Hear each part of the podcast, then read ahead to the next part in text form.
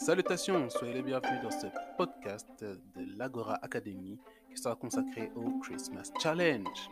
Vous êtes sans doute déjà retrouvé dans une situation très épineuse, très désagréable. Vous avez dû vous exprimer et vous ne saviez pas quoi dire. Vous vous êtes demandé, mais au fait, là, je dois parler, mais les mots me manquent, les idées me manquent, la structure me manque, je me manque à moi-même, mon lit me manque peut-être. Que faire? C'est tellement, tellement, tellement classique, tellement compréhensible et tellement normal. Ne croyez surtout pas que vous êtes seul dans cette situation. C'est quelque chose que nous avons tous expérimenté. Même moi, même Claudia. Nous avons tous vécu ça. Cependant, il y a un moyen de remédier. Et le Christmas Challenge, c'est votre solution. Du coup, vous vous demandez sans doute, mais qu'est-ce que le Christmas Challenge? Voici votre réponse.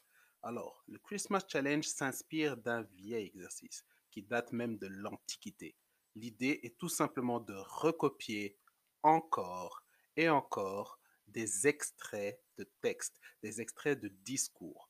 Autrement dit, vous allez faire un exercice qui est basé sur le fait de vous approprier les idées, le savoir-faire, la mise en scène, la contextualisation, le travail d'autres auteurs. Tout simplement.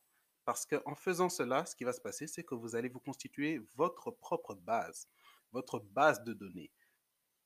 Et cette base de données, c'est ce qu'on appelle les îlots de connaissances.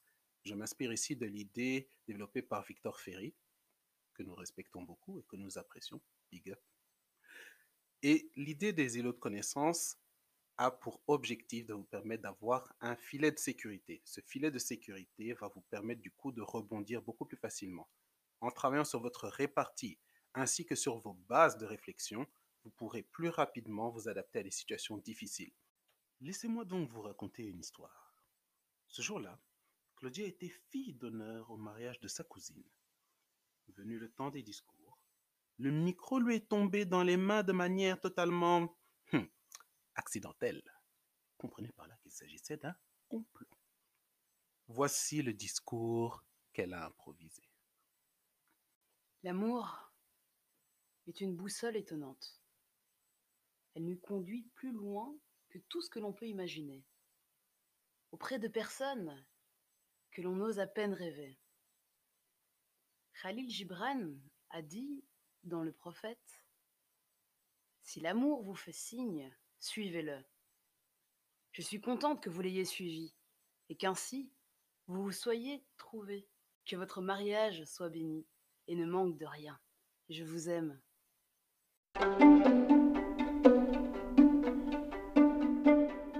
Appropriez-vous cet exercice, appropriez-vous ces connaissances et surtout, amusez-vous. Parce qu'un orateur, c'est quelqu'un qui donne et c'est quelqu'un qui s'amuse en donnant. Bon travail.